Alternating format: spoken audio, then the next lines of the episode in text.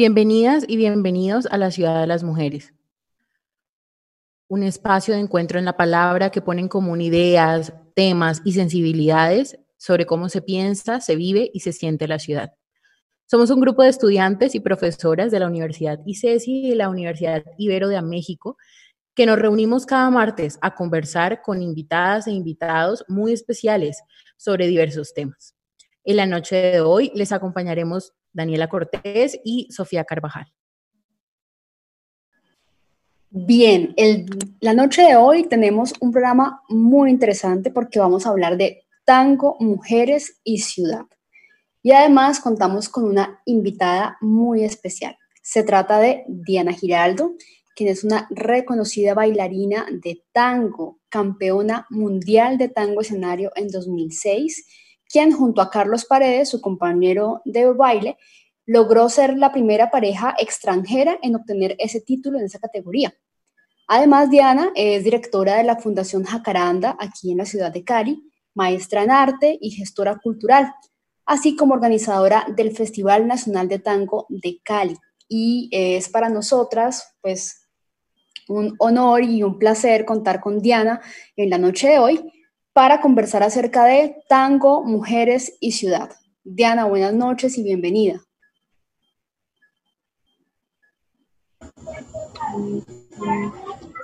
Hola, muchísimas gracias por la invitación. Eh, bueno, para mí es un orgullo estar eh, hablando en un, programa de mujeres y bueno, y, estaba también súper conectada con el programa anterior y me parece súper interesante todo este, este tipo de temas eh, y muchísimas gracias por la invitación.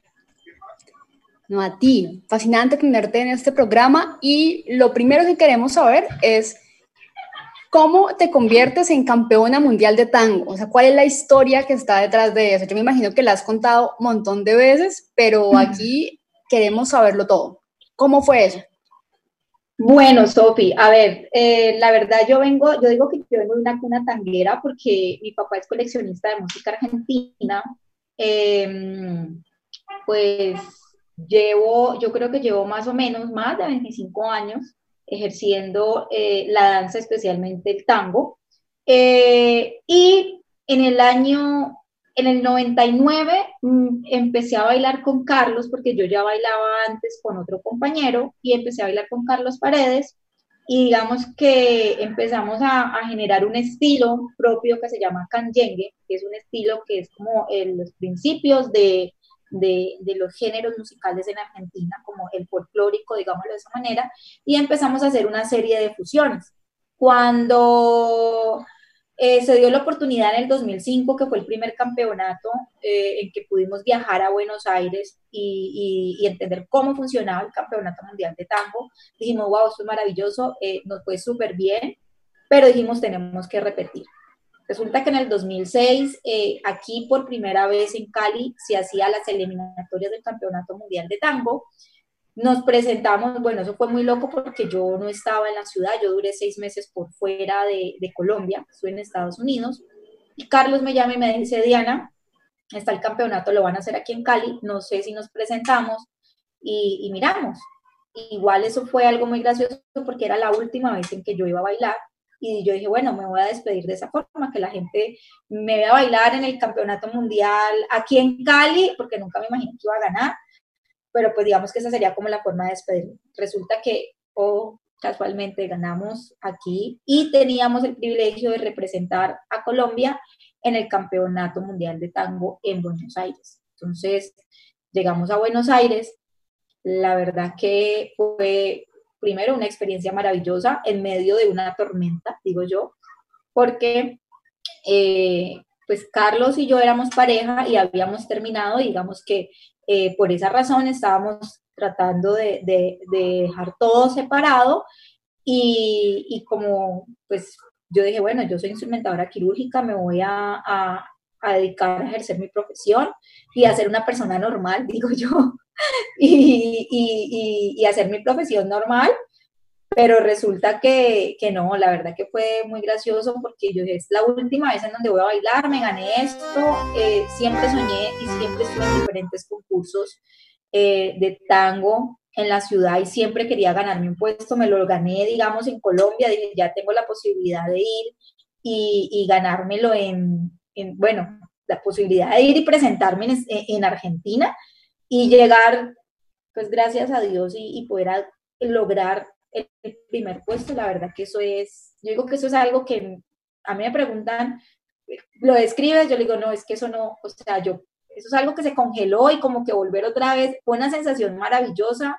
Además que fuimos la primer pareja extranjera de, ganar eh, y hasta el año pasado que ganó otra pareja en esa categoría extranjera, pero duramos, digamos, en el tiempo como pareja extranjera eh, 11 años más o menos. Entonces, digo, wow, lograr eso para Colombia, abrir las puertas y, generar este espacio para que nos vean a Colombia con otra cara, la verdad que fue, fue maravilloso y todavía sigo recibiendo, eh, yo digo, cosechas de ese, de ese triunfo tan maravilloso.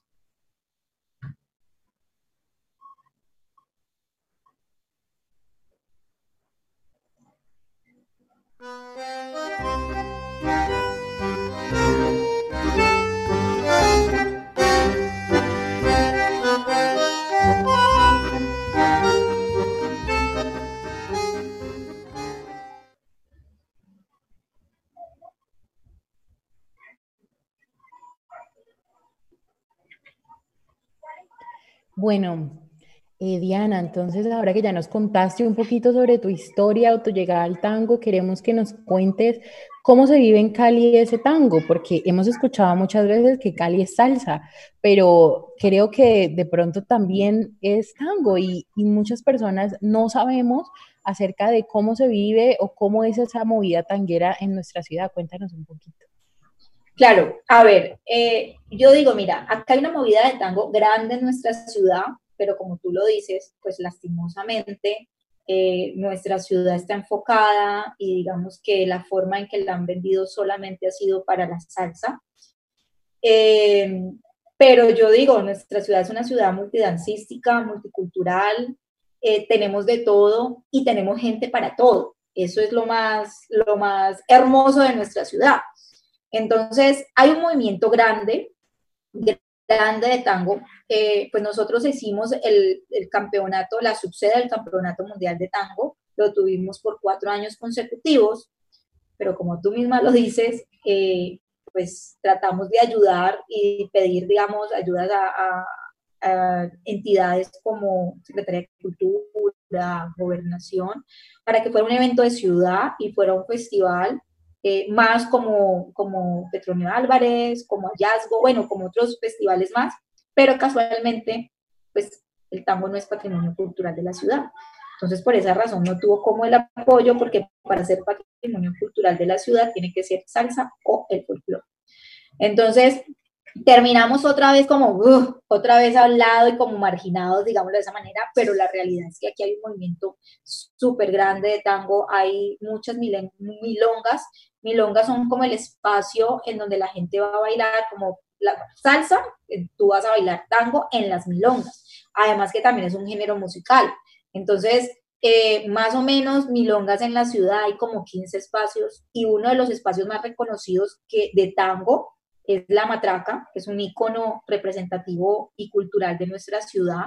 Eh, tiene más o menos un promedio, creo que 85 años en su cultural, en su trayectoria. Entonces, hay un movimiento de tango grande.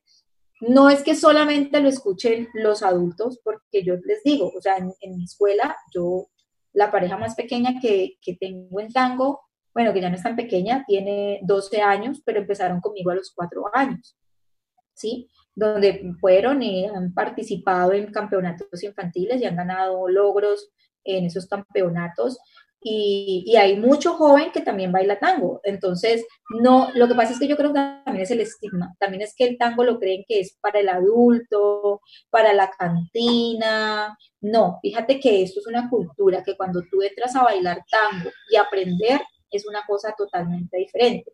Adicional también hay que hablar dos cosas. Una cosa es el tango de escenario o el tango exhibición o el performance o el show, y otra cosa es el tango social o el tango de salón. ¿sí? El que realmente es como que tú aprendes a bailar en general es el tango social, es el tango de salón. Ya el show, obviamente estamos hablando de un nivel eh, de un, y de una proyección artística ya diferente, pero el que realmente tú aprendes a bailar es el social. Y cuando tú entras a esta cultura del tango, te das cuenta que es, o sea, es otro mundo. Y, y, tú dices, no, yo me voy a retirar, voy a desistir, pero vuelves otra vez y no sé por qué vuelves otra vez y vuelves y, te enganchas. Y no, porque pasa muchas veces, uno desiste, pero termina entrando otra vez y es una cultura maravillosa. Yo llevo, bueno, yo llevo, soy bailarina hace más de 25 años y yo te digo que he hecho otras danzas, he hecho salsa, he hecho folclore, he hecho danza contemporánea, he hecho ballet, he hecho jazz, he hecho teatro musical, he hecho de todo, pero lo que me ha dado a mí el tango ha sido una cosa maravillosa. Entonces, y todavía sigo aprendiendo el tango. Genial, Diana. Dentro de ese escenario que planteabas ahorita de Cali, ¿no? Como una ciudad en la que también hay una escena de tango muy fuerte, hay un papel muy importante de las mujeres, ¿no? Pues digamos, estamos hablando contigo, que eres toda una gestora cultural, una bailarina, pero también encontramos otras personas que están vinculadas a la, escena, moviéndola, eh, digamos que alimentándola, generando espacios diversos.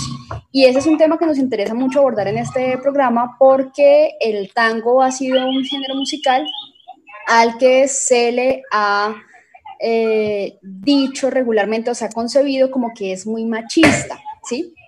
Y entonces eso evidentemente pues se ha visto reflejado, se ha identificado desde letras de canciones hasta eh, muy pocas mujeres como cantantes, por ejemplo, en los años 20, años 30, muy pocas. Luego ya se ha visto cómo esto ha ido avanzando, ¿no? 60, 70, e incluso ahorita se habla de que no solamente el tango como género ha cambiado muchísimo, sino también el mismo baile, y que la mujer no solamente está pendiente de lo que sea que el hombre haga, que era una idea anterior, sino que que la mujer también puede proponer, que ella también ahorita tiene un papel mucho más activo, que no sé, ¿cuál es como tu, tu sensación o tu postura respecto a, a, este tema y cómo lo ves tú además desde adentro, ¿no? Como bailarina, como gestora, como tanguera.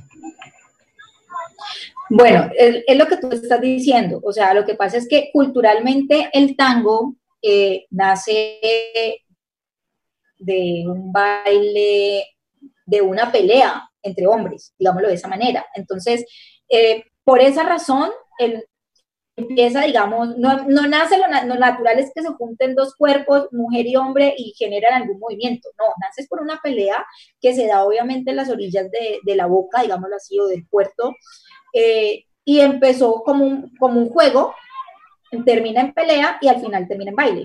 También culturalmente, ¿qué pasa con el tango? Eh, pues lastimosamente las únicas mujeres que podían bailar tango eran las mujeres, em, digamos, de la noche, ¿sí? Que eran las únicas que obviamente a las escondidas en esos ciertos lugares eh, o bares o resguardados, digámoslo así, los hombres podían, entre comillas, ir a bailar con las chicas, pero para la sociedad o la, sociedad estaba mal visto. Eh, eh, ese tipo de cosas, lo que más ellos criticaban. Entonces, digamos todo, porque estamos hablando también de la parte cultural de la música del tango, eran hombres. Después por allá surgió una mujer que se llamaba Mercedes Simone, que fue como la revolución, y de ahí para allá surgieron muchas más mujeres, y estamos hablando que eso fue una mujer cantando tangos eh, del, del 40 al 50 no era tan normal, por lo mismo que tú estás hablando. Pero eh, acá la mujer tiene un papel muy importante, muy, muy, muy grande, que al final, digamos, se pudo llegar a lograr, que es primero, se necesita el aporte de la mujer desde la parte de la sensualidad y de la parte de la conexión para poder que este baile se vea tan como tan elegante y tan atractivo, digámoslo así, porque cuando tú ves bailar una pareja, eh, casualmente uno no ve al hombre, pues lastimosamente es así, uno ve más a la chica porque la chica se adorna, que porque el vestido de la chica, que porque mira la expresión a la chica, ¿sí? Entonces, la mujer llega a ser un aporte súper nutritivo para, para eh, el tango y adicional, la evolución que hemos tenido con el tango nos ha permitido en este momento ya cambiar el rol. Es más, ya hay muchas mujeres y hay un rol súper grandísimo y un movimiento súper importante en que nosotras mujeres seamos líderes. Y llevamos a una milonga o a un espacio o a festivales en donde tú ya llegas y tú ves, no sé, 200 parejas de las cuales tú puedes ver 50 mujeres llevando, liderando el baile y, llevando a hombres porque no solamente llevando a mujeres. Entonces, eso también se ha abierto un poco también yo digo, pues obviamente a todos los movimientos que hay, que, que y a los tapujos que habían, que se pudieron, eh, bueno, listo, o sea, no, yo soy de este movimiento o soy de, no sé cómo le queramos decir, también tengo la posibilidad de entrar en este género y poder bailarlo, pero obviamente sí hay unos ciertos códigos de respeto que se tienen que mantener, ¿sí? Eh, antes, por ejemplo, nosotras éramos muy sumisas, bailábamos, pero nos dejábamos todo el tiempo era seguir y permitíamos que el hombre nos controlara o nos marcara, digámoslo de esa manera, en el baile. Ahora la mentalidad, y eso yo creo que también va muy de la mano de los maestros, de los maestros, docentes o profes que tengamos. Porque una cosa es yo como docente o como maestro pararme a enseñar una secuencia y explicar que tiene que ser de esa manera, o, muy diferente yo pararme y decir, esta es una alternativa y tenemos este abanico de posibilidades en donde la mujer puede entender que en medio del baile, respetando ciertos códigos y ciertos puntos técnicos, tú puedes proponer sin alterar el baile. Entonces, digamos que ahí ya le empieza a dar un poco más de libertad a la mujer para que la mujer empiece a proponer y ser más creativa en el baile y llegar a un momento en donde, en donde no, no es que la mujer vaya a llevar, no, ni que va a liderar, pero la mujer en medio de su baile propone ciertas circunstancias en donde el hombre tiene dos posibilidades, dejar que ella siga proponiendo en medio de su baile o sencillamente copiar y aceptar esa, esa propuesta que la mujer está brindando, ¿sí? Entonces, eso también depende, por eso digo, depende mucho de los maestros y de la visión que estén dando, y como ahora tenemos tanta gente nueva, digámoslo de esa manera, gente joven, gente con una mente, eh, yo digo que de mente abierta, entonces también ha permitido que podamos seguir explicando y enseñando de que el tango en el momento del abrazo no es, antes decía, no, es que es el 80% el, el hombre y el 20% la mujer. Es mentiras. Aquí es un rol que es 50 y 50. Si el hombre no sabe marcar y no sabe indicar, pues sencillamente la chica no va a saber reaccionar. Pero si la chica tampoco tiene elementos para eh, manejar y, proponer, pues entonces sencillamente no, no se hace nada. Entonces aquí es muy vital el rol de la mujer.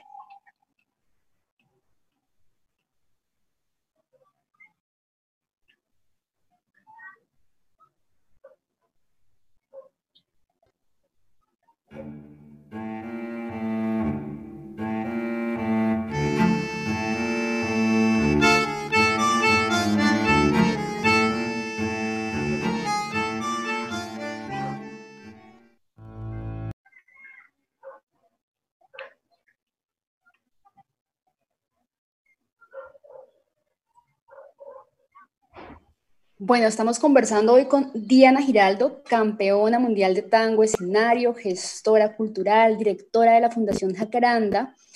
Y bueno, nos hemos enterado de muchísimas cosas. Estábamos conversando acerca de esos roles tan marcados en, una, en un baile como el, como el tango, cómo se ha transformado, cómo ahorita las mujeres tienen un rol que es mucho más propositivo, hay allí una distribución de 50-50 en el baile y una cosa que a mí me llama mucho la atención de, de este baile es esa importancia de una buena comunicación entre quienes están en, en la pista, ¿sí? El, el, tango, digamos que es impredecible, ¿verdad?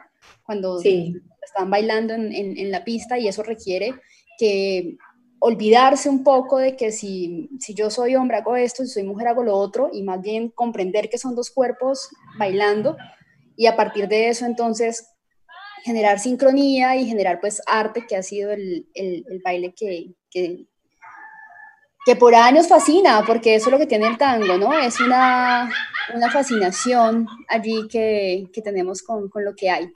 Quisiera volver un poco a la idea de la gestión cultural porque me parece que es fundamental el trabajo que ustedes desde, desde Jacaranda, tú particularmente como maestra, bueno, Carlos Paredes también, que es un compañero de baile, han, han realizado y me parece que, que es muy interesante que nos puedas contar cómo es el trabajo que ustedes han hecho, hace cuánto tiempo ustedes trabajan como escuela de tango en, en la ciudad, ¿no? ¿Y cuál crees tú que es el, el, aporte que genera para la cultura de la ciudad seguir formando a las personas en la danza y en una danza como el tango? ¿Qué nos regala el tango de diferente a lo que nos regala, por ejemplo, aprender salsa? ¿Sí? ¿Cuál es ese, ese factor allí distinto que hay?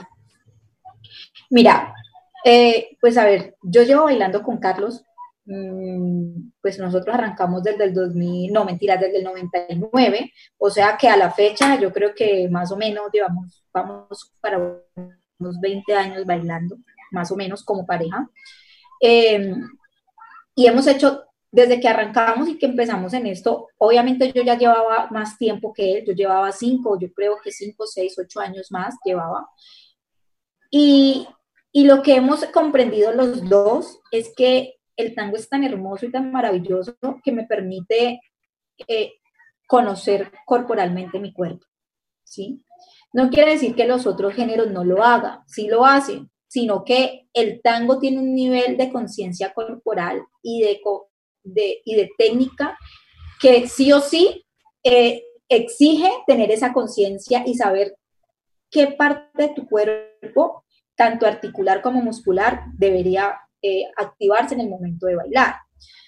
Pues lo digo yo porque, a ver, yo puedo hacer como el paréntesis porque lo hablo desde, desde mi profesión como una como, como bailarina y como maestra y otra como mi profesión eh, graduada, digámoslo así, que no ejercí, pero pues eh, desde la parte anatómica. Entonces, es impresionante cuando tú entiendes todo lo que fusió, todo al fusionar la danza con la conciencia corporal, eh, logra un conocimiento y todo el tiempo tú dices, claro, es que digamos que ahí estaríamos más dadas al fitness, como lo que dice ahora uno, que es más un estilo de vida y eso es lo que hace el tango, generar un estilo de vida diferente. Porque tú tienes que entender dónde está el balance, cuál es el centro de gravedad, que si estás parada en un solo apoyo, que si tienes las rodillas flexionadas, que si tienes basculada tu cadera. Entonces, esta serie de cosas son lo que hace la diferencia del tango a los otros géneros. Por ejemplo, la salsa. Hay una gran diferencia en la salsa. La salsa no se maneja por relajación, la salsa se maneja por tensión. Entonces, Tú tienes que activar los músculos de tu cuerpo, tener tensionados todos los músculos para poder ejercer cierto movimiento.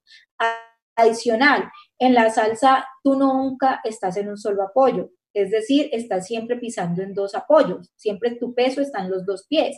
La diferencia que hace el tango es que tu, peso está siempre en un solo pie.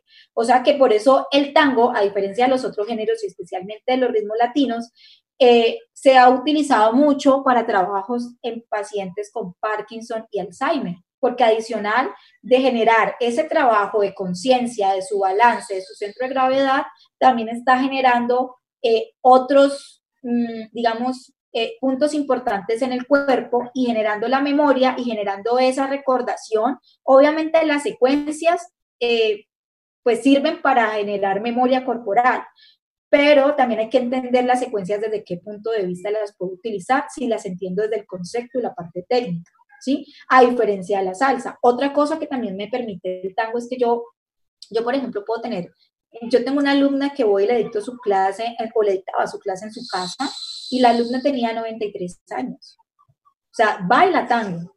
Si tú le dices a un alumno o a una persona, a un bailarín que baile salsa a los 93 años, pues posiblemente no va a hacer muchas cosas porque la salsa, como yo digo, es de tensión, es de mucho impacto corporal al cuerpo. Entonces, ¿qué pasa? Yo veo relacionado con los, por ejemplo, con los semilleros, eh, cuando tengo mi grupo de formación de tango y tengo mi grupo de formación de tango, de, de salsa, perdón. Entonces, ¿qué pasa? Tengo pelados que a los 13 años ya sus rodillas no dan en salsa, ¿no? Que es que tengo ruptura de cartílago, tengo, en fin, ciertas cosas. Y en tango tengo los pelados en la misma edad y todavía siguen y tienen mucho para dar. Entonces, yo digo que esto es una de las, de las diferencias súper grandes que tiene toda la parte del tango y todos los ritmos argentinos, porque es que los ritmos argentinos no solamente es tango, sino que es milonga y vals, ¿sí? Y la, y la diferencia obviamente de los ritmos latinos es ese, que se manejan por fuerza y no por relajación. Entonces yo creo que ese es como el factor más importante que tenemos que entender de, los, del tango. Bueno, Diana, entonces yo, pues a mí me surge una, una, pregunta, aunque tú ya parcialmente la has contestado, y es por, por el cuerpo. A mí me interesa el tema del cuerpo y cómo el cuerpo es marcado por este estilo de vida, por este baile. Em, ¿cómo, ¿Cómo se ve como esa relación allí? Bien, tú lo decías como el cuerpo físico, pero también eh, como ese cuerpo vestido, ese cuerpo significado, como la vestimenta que hay que llevar, el maquillaje que hay que adornar, cómo se adorna ese cuerpo, qué causa el tango en el cuerpo de, por ejemplo, las mujeres, que digamos que pues son como tan características del maquillaje y del peinado y esas. Además, pues hacen, hacen sus propios vestidos, ¿no? O sea, sí, Diana, que tiene que, que esto es una Sí, claro, es que, es que esto es una cultura que la verdad, chicas, por eso yo les digo, es otro mundo. Cuando uno empieza a bailar tango, uno ya le cambia el chip. Ya cuando tú vas, por ejemplo, o me pasa a mí, y no me pasa solamente a mí, le pasa a todas. Yo creo que me pongo a hablar con ellas y ya llego a un punto en donde es muy gracioso porque ya empieza uno, los zapatos con los que tú vas a comprar y que pensabas de salir a tu calle normal, ya tienes que pensar en zapatos que por X y razón, algún día, en fin, te toque ir a un lugar y te pongan un tango, tú puedas bailar con esos zapatos. Entonces, aquí, por ejemplo, zapatos de plataforma no funcionan. Que zapatos eh, extremadamente abiertos, pues eh, sí pueden tener ciertos eh, diseños, pero uno empieza a tener como ciertas recomendaciones y ya cuando uno, el subconsciente, digo yo, tú vas a una tienda a comprar, tú compras todo eh, basado a posiblemente esto me sirve para ir a la milonga o posiblemente esto me sirve para, no sé, en una, presentación yo me lo puedo poner, ¿sí? Entonces es, es, empezando desde la ropa casual hasta la ropa artística porque llega un punto en donde, como decía Sofi, yo me hago mis vestidos de baile, es decir, yo me siento, hago mi diseño, me inspiro porque yo, yo ¿qué hago? Agarro, por ejemplo, la, la coreografía o la canción que vamos a bailar y yo digo, esta canción se llama Loca, por ejemplo. Eh, esta orquesta es de tal parte tal. Entonces, ¿qué me inspira? Me inspira, no sé, la canción me inspira rabia, me inspira amor, me inspira alegría. Entonces, con base a esa sensación eh, que yo siento, digamos, emocional, con esa misma sensación, hago el diseño de mis vestidos, combino los, las telas. Entonces, llega siendo, o sea, el maquillaje, peinado, accesorios, es una cultura que termina uno muy marcada, impregnada de lo que tú vas a bailar. Y si tú no estás haciendo una exhibición, si vas a ir a una milonga, uno es que no, que me tengo que poner, aquí es el momento para ponerme una media de malla, porque si yo voy a poner una media de malla o de red en la calle, la gente me va a ver como mal. Entonces, este es el espacio donde me lo puedo poner. Aquí, por ejemplo, eh, yo estoy acostumbrada a andar en pantalón, pero en la milonga es como una tradición de estar de vestido o de falda, entonces me, me caracterizo para ir a ese espacio así, que por ejemplo, no sé, eh, el maquillaje, no estoy acostumbrada a maquillarme, pero me maquillo porque son espacios que me permiten hacerlo. Entonces empieza a generar una cantidad de cosas que yo digo, wow, y me pasa, por ejemplo, mi esposo me decía, vos no tenés nada de ropa así como muy casual. Toda la ropa tuya es de ir a bailar, en una milonga, ropa, aquí también pasa algo, que uno termina comprando ropa muy oscura, ¿sí? Termina, o, o termina llevando a colores como rojos o colores oscuros, negro. Entonces, ay, sí, es verdad, no sé por qué me he comprado tres, cuatro vestidos negros y pensando con las características que me dejen movilizar las piernas, no pueden ser vestidos que sean ajustados a la cadera, que yo pueda abrir las piernas, que sean vestidos que por lo menos estén por debajo de la rodilla, porque por encima de la rodilla, pues obviamente una minifalda no se ve tan bien. Entonces, hay una serie de características que tú empiezas a generar y es una cultura y terminas quedándote enganchado con eso muy interesante, Diana, y aquí nos podríamos quedar un montón de tiempo escuchando toda la cantidad de detalles que implica hablar de la cultura del tango, que es finalmente lo que hoy nos has mostrado. Cómo no hablamos únicamente de un baile o de un género musical, sino que hablamos de toda una cultura alrededor, donde hay formas de sentir, formas de expresarse, formas de vivirlo, incluso de construir comunidad, ¿no? Ustedes a veces en, como bailarines de tango, hablan de familia tanguera, ¿no? Es una forma finalmente de conectar sensibilidades allí. Yo te quiero agradecer por esta entrevista, por haber estado con nosotras aquí esta noche, eh, decirte que es fantástico el trabajo que ustedes desarrollan como gestores culturales y que una ciudad como Cali, como tú lo has dicho, necesita que cada vez haya más diversidad. Y esa diversidad eh, cultural, esa diversidad que permite que los cuerpos puedan jugar, que puedan bailar, que puedan encontrarse las personas a través del arte es fundamental. Y qué importante todo el trabajo que ustedes como maestros y maestras de tango hacen y por supuesto también como artistas y bailarines. Y realmente, bueno, un orgullo, ¿no? Para, para nosotros y todo el trabajo que hacen. Yo me imagino que, como tú ahorita decías, después de haberse ganado el Campeonato Mundial de Tango en Buenos Aires, eh, es como una cúspide de, de, algo, de sentirse algo muy extraño. Nunca sabremos exactamente qué sentiste, Diana, pero intentaremos eh, imaginarlo. Pero sí, algo creo que, que queda de, de, este programa es comprenderlo como una cultura, entender que ahí es un gran aporte para, para la ciudad y que, bueno, larga vida al baile y larga vida al tango. Muchísimas gracias por habernos acompañado en la noche de hoy.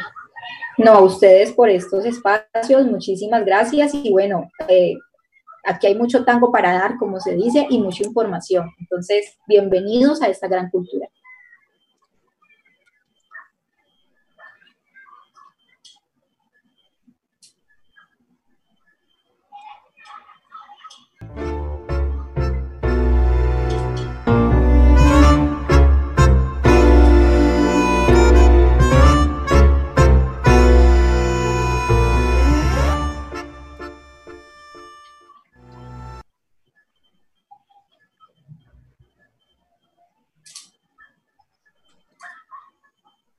Bueno, entonces la noche de hoy queremos eh, recomendarles, ya que estamos hablando de música, queremos recomendarles el trabajo de una socióloga, compositora y rapera guatemalteca. Su nombre es Rebeca Lane. Em, es activista también y sus álbumes, todos, todos están totalmente recomendados. Alma Mestiza, Obsidiana, poesía venenosa, sus sencillos, a veces siempre viva, quisiera olvidarme de tu nombre, en fin, son muchísimas canciones y, todo su repertorio está muy recomendado por nosotras porque es una música que no solo es poesía, sino que nace de una necesidad de hacer una denuncia social por diversas temáticas Em, y queremos entonces hacerle como un pequeño homenaje a ella, a, su trabajo, a, la construcción que hace y al canal o la vía de, eh, de, expresar lo que siente, lo que ha vivido y lo que vive también su pueblo. Eh, para despedirnos, entonces, pues agradecemos otra vez a, a, Diana por habernos acompañado en el programa de hoy, a mi compañera Sofía, a los productores Santiago Quintero y Paula Rodríguez. Esperamos que el programa de hoy haya sido de su total agrado y nos veremos entonces dentro de ocho días en la Ciudad de las Mujeres.